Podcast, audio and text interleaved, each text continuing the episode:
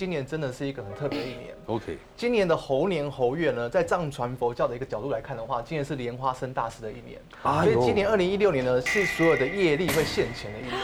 什么意思？例如说，你累积累累积了很多的福报啊、福德啊，今年也是让你大发的一年。可是如果你平常做了很多业力业障啊，可能脸可能不止划过去啊，哦，可能那一种的话，你的灾难可能就会现前。就是这一年是算账年，今年是哦，因为今年是莲花生大士降临，在我们讲它造福人群的，我们讲说福泽这一个呃，我们讲社会当中信仰里面，它是一个莲花生大事业年，所以今年呢是属于一个业力现前，而且猴年猴月的时候呢，尤其在农历七月的时候。这样的情况会更会发生。是哦，那我们刚刚讲太岁的观念啊，其实像今年属猴就是太岁嘛。Yes 哦，那正冲就像刚刚老师有讲的木，根据木星它的对宫就是属虎，就是正冲。两个偏冲要提醒一下，就是属蛇跟属猪的。那我们知道你的那个呃九十度角嘛，哈，好没有关系。但是呢，生肖犯太岁我们一般都有观念的，但是防止犯太岁呢，其实一般人的观念可能还没有这么的多。什么叫防止犯太岁呢？我要举个例子哦，呃，例如像我一个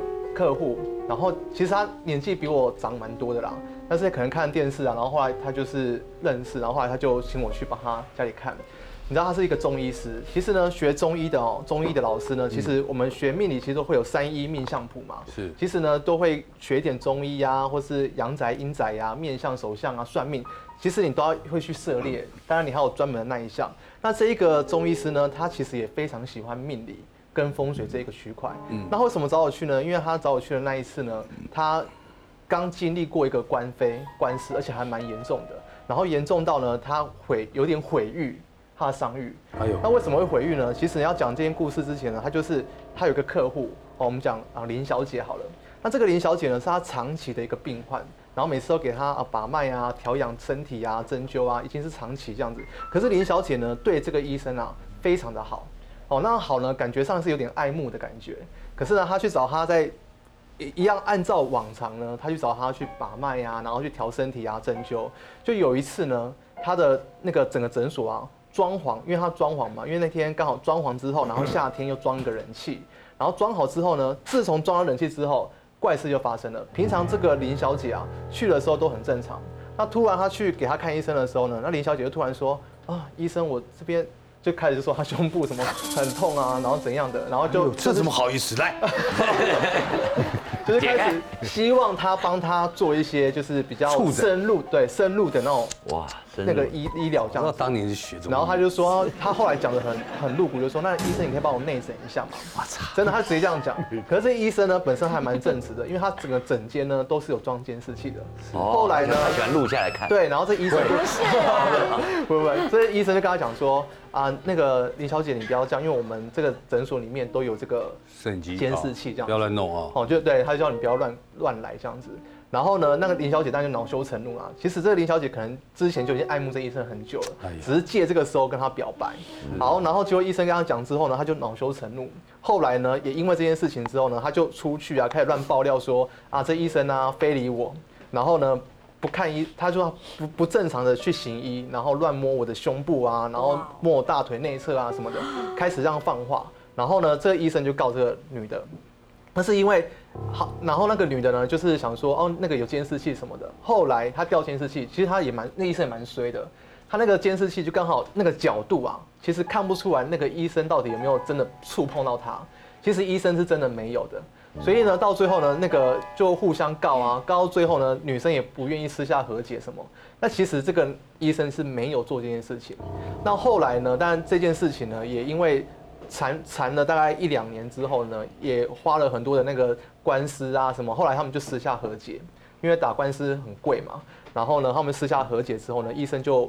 象征性的赔他一些钱。然后后来这件事终于罢休了，然后他就回想说，为什么呢？他会有这些官非跟是非，然后就回想说，哦，原来他那时候在诊所在动土的时候呢，他呢忘记了他动到五黄这个煞气。啊，五黄，我们在九宫飞星每一年流年里面会有个五黄这一颗凶星，是五黄呢是一个最大的病符方，也是最大一个口舌是非的方位。所以呢，他那时候刚好在装人气的时候，因为生意很好嘛，所以他想说啊没有差没有差，但他内心知道有五黄这一颗凶星的一个由来，所以他也当当下他也没想太多，然后他装人气的时候也没有看日子去装，结果他一看一下那个那一年他装装的那个人气。一量那个方位，哎，是五皇的方位，结果一动了之后，它的官非是非啊，所有的问题都产生了。那我们可以讲一下，二零一六年哦，我们根据这九宫飞星呢，我们看到房子也会犯太岁。哎呦，像今年太岁的话，就是东北跟西南的坐向，或西南朝东北，东北向西南，然后整个五黄呢也在东北的坐向。所以，例如说你的客厅的采光，或是落地窗呢，或是大门开在五黄的话呢，代表说你住在这个宅运里面，新的一年你的人丁会比较不平安，然后呢会比较多的是非会产生。然后，如果你的东北方呢，刚好那边又有一栋大楼要建，一栋的一到一栋这个土之后，你会发现你住在里面的人，尤其冲太岁的人，更是首当其冲。哦，所以呢，新的一年大家可以检视一下哦，这个我们讲说五黄煞呢，确实是我们在风水的应用上会比较严重的。嗯，那你啊，待会就到我家那边附近看一下，可以可以，有什么事情给他通报一下。但其实一般化解五黄哦，民间有个习俗，例如说你可以准备一个呃陶盆，哦，然后里面装水，然后放对，然后像碗公这么大的，嗯，然后呢里面装水带八分嘛，然后放那个铜铁的汤匙，然后放放到里面。然后把它朝向那个五黄在动土那个方位当中，因为有一些啊，或许它没有五黄，然后有一些可能生肖它对对冲到，我们讲有时候你去收金啊，他就跟你讲说啊，你犯到土煞有没有？然后小孩子就会开始哭闹不休啊，不好带啊。那这种也是一种我们讲自己的方法。这个是我一个台中的那个一个老师，然后他客户发生的事情。是。其实刚刚郑毅老师有讲到说，就是大过年的，就是大家喜欢接财神嘛，对不对？那接财神，有人初一接到初十都有在接啦。那记得在大概前年的时候，其实就是这个这个商人呢，他是开工厂的这个负责人。他那时候就是那一年前年的时候，生意并不是很好，所以他在当年的时候，他就想说啊，趁着大过年接财神一定要很用力一下。然后还有一种方式，既然正财经营工厂没有赚到钱，那我可以来偏财一下吧。因为那时候不是政府在过年都会有什么呃加码的大乐透啊，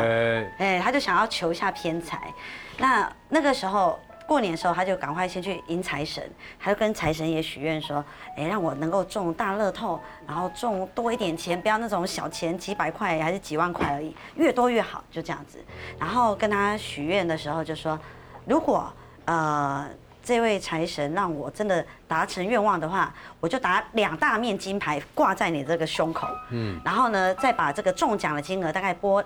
两成，会给这个公庙就对了。”然后他就开始下这个愿望，然后下了这个愿望之后也很悬哦。他那一年那个政府加码的大乐透的时候，竟然真的让他中到了，而且他大概中了大概八十几万。这么少？中中到八十几万不错了，我中到八百都很少。哦，二十块就差不多了啊啊！然后那时候他就是中到八十几万也很开心啊，因为就是横财嘛，对啊，然后他就非常开心，他也。暂且忘了许呃要去还愿这件事情，他就去那个比如说呃酒店啊，然后夜店到处去玩，就开始请酒托，一直一直每天挥霍挥霍，对，开心了。然后渐渐的渐渐的这这些钱他也差不多都用的差不多，然后他也都忘了这件事情，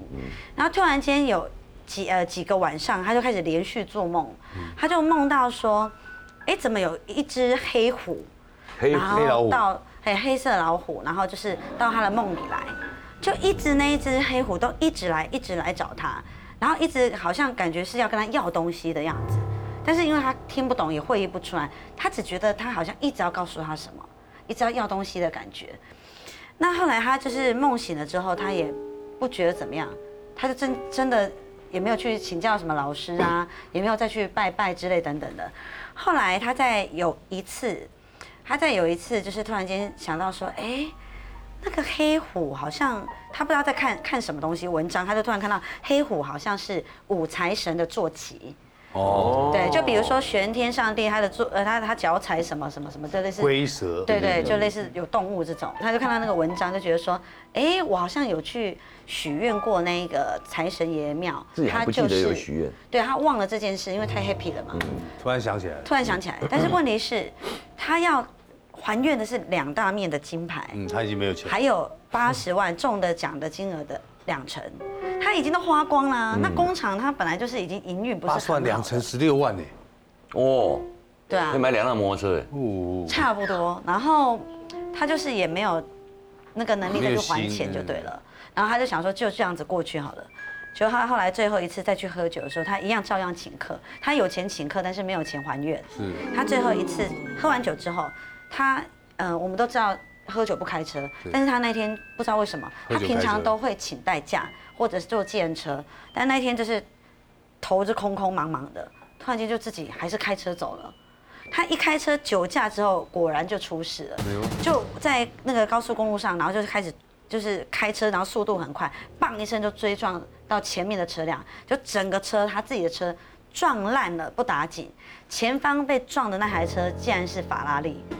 他后来就是算一算哦，他酒驾呃肇呃肇事被开单，哦然后又修修那个法拉利法拉利的车子，还有自己的车然后自己的车对不对？然后加上有的没的请客。请那些呃酒托的钱加一加，总共赔多少？赔一百六十万，等于八十万的 double。然后后来人家就说，哦，那你应该就是没有还原，你跟财神爷惩罚嘛。对。大家这个记得，答应神明事情一定要做到。真的真的不能开玩笑，尤其许愿啊这些东西。是